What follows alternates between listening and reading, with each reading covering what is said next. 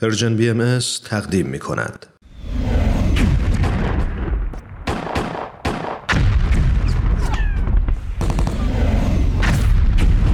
معماران صلح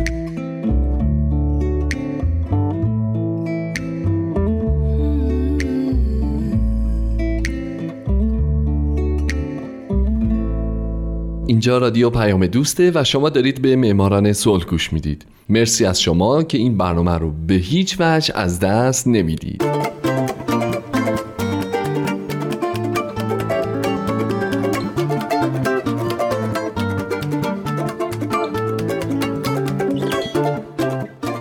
سلام به شما. به معماران صلح خوش اومدید. من در این برنامه به زنان و مردان و شرکت ها و مؤسساتی می‌پردازم که به خاطر فعالیت هاشون به نوبل صلح دست پیدا کردن. کسانی که یا تمام زندگیشون رو وقف صلح کردند یا در برهی از زمان کاری کردند که دنیا برای ما جای امتری بشه. من هومن عبدی از شما می‌خوام که به معماران صلح شماره 43 گوش بدید.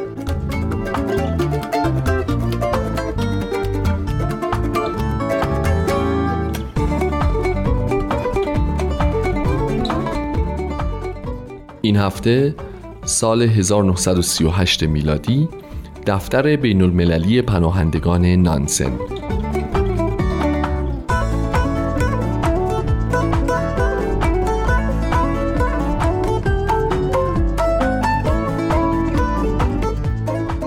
فریتوف نانسن رو یادتونه؟ دقیقا 16 هفته قبل بود که من درباره فریتوف نانسن براتون صحبت کردم. برنده جایزه نوبل صلح در سال 1922 میلادی که گفتم یک دانشمند نویسنده جهانگرد فعال حقوق بشر درست و حسابی و ناز و خوب و خوشگل و مهربون بود یادتون اومد؟ نانسن فریتوف نانسن با جامعه ملل فعالیت های تنگاتنگی داشت و باعث آزادی میلیون ها زندانی جنگ جهانی و بازگشتشون به کشوراشون شد همچنین از جمله کارهای دیگه‌ای که او کرد تأسیس سازمان خیریه امدادرسانی بین‌المللی بود که بعدها و بعد از مرگش تبدیل شد به دفتر بین‌المللی پناهندگان نانسن و این دفتر در سال 1938 میلادی برای کارهایی که برای کمک به پناهندگان کرد شایسته دریافت جایزه نوبل صلح تشخیص داده شد.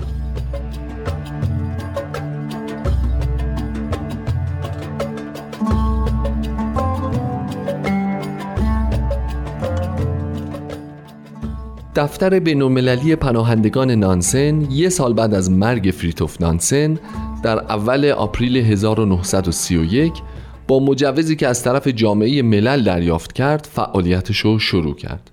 همونطور که گفتم این دفتر در واقع جایگزین و جانشین اولین آژانس بینالمللی پناهندگان تاریخ که توسط فریتوف نانسن در 1921 تأسیس شده بود. از سال 1923 این دفتر کمک های خودش رو شروع کرد. اونم برای تحت پوشش قرار دادن پناهندگان روسی و بعد همینطور مردم بیشتری تحت پوشش این دفتر قرار گرفتند. از جمله ارامنه.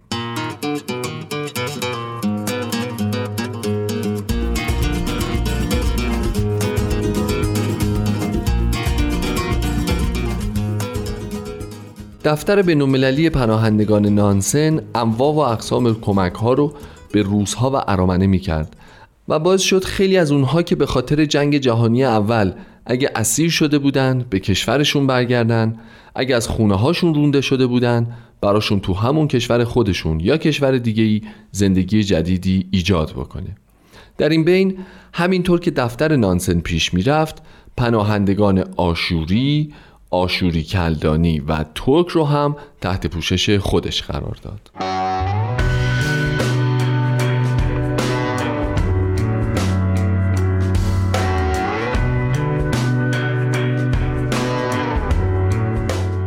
بعد از مرگ نانسن دبیرخانه جامعه ملل مسئولیت حفاظت از پناهندگان رو پذیرفت. و همین دبیرخونه از دفتر بینالمللی پناهندگان نانسن حمایت مالی می کرد جامعه ملل هم هر سال هزینه های دفتر نانسن رو کم می کرد چرا که طبق زمانبندی باید در 31 دسامبر 1938 مأموریت های این دفتر تموم می شد.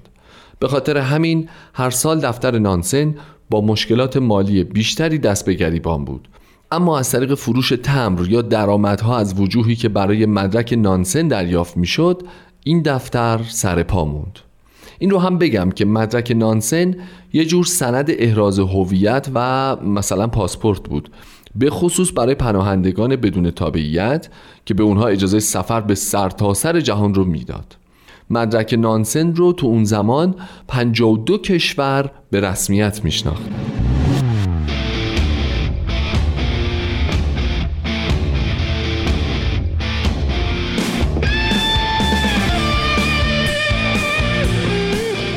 دفتر نانسن در زمان حیاتش مشکلات خیلی خیلی زیادی رو تحمل کرد. مثل همین نداشتن منابع مالی باثبات و کافی که از بخت بعد همزمان شده بود با شروع یک دوره رکود اقتصادی در اروپا.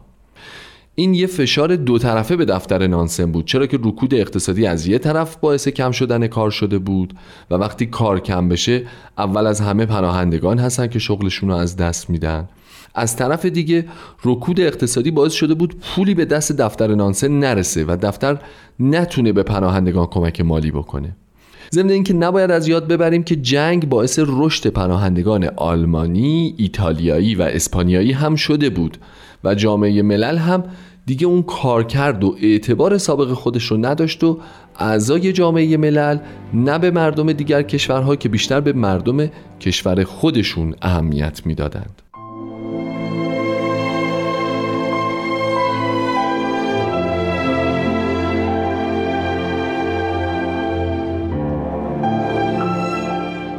اما دفتر بینالمللی پناهندگان نانسن برنده جایزه نوبل صلح در سال 1938 میلادی درست مثل بنیانگذار خودش سخت کوش، پرتلاش و موفق بود. تو همین زمانه که گفتم دفتر نانسن زیر بیشترین فشارها بود دستاوردهای اون هم خیلی خیلی زیاد بود که من تا چند لحظه دیگه چند تاشو براتون میگم.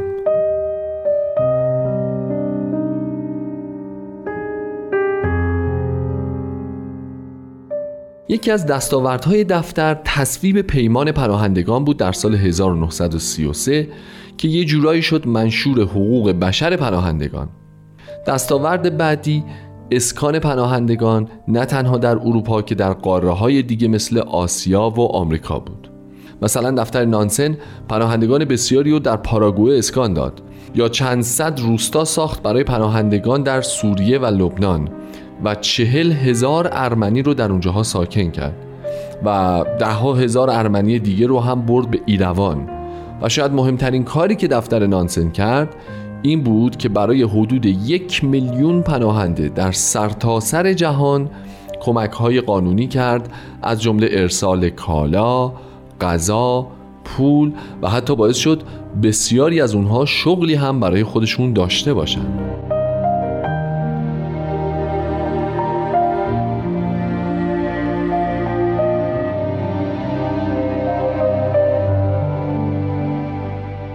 بعد از اینکه سوسیالیسم ملی یا نازیسم در آلمان به قدرت رسید خب همونطور که همتون می‌دونید خیلی از یهودیان مجبور به ترک آلمان شدن.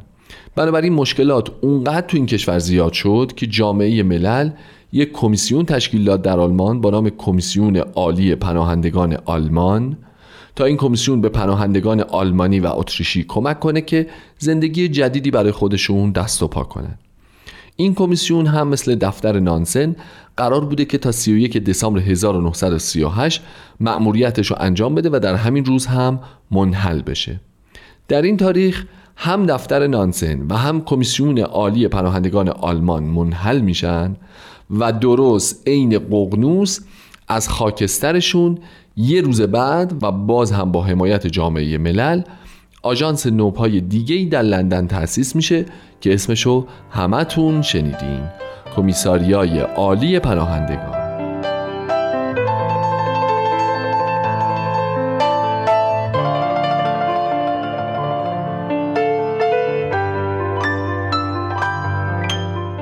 دوستای عزیز من همون موقع که به زندگی فیرتوف نانسن پرداختم و اون رو بهتون معرفی کردم گفتم که با زندگی اون خیلی حال کردم.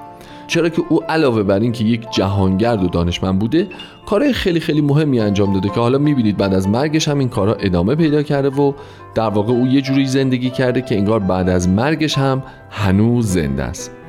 می‌دونم که شما تو زندگیتون خیلی آدم های اینجوری می‌شناسید و شاید خودتون هم یکی از همین آدما باشید.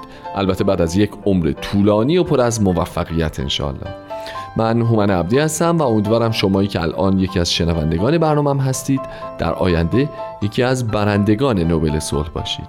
شاد باشید و خدا نگهدار.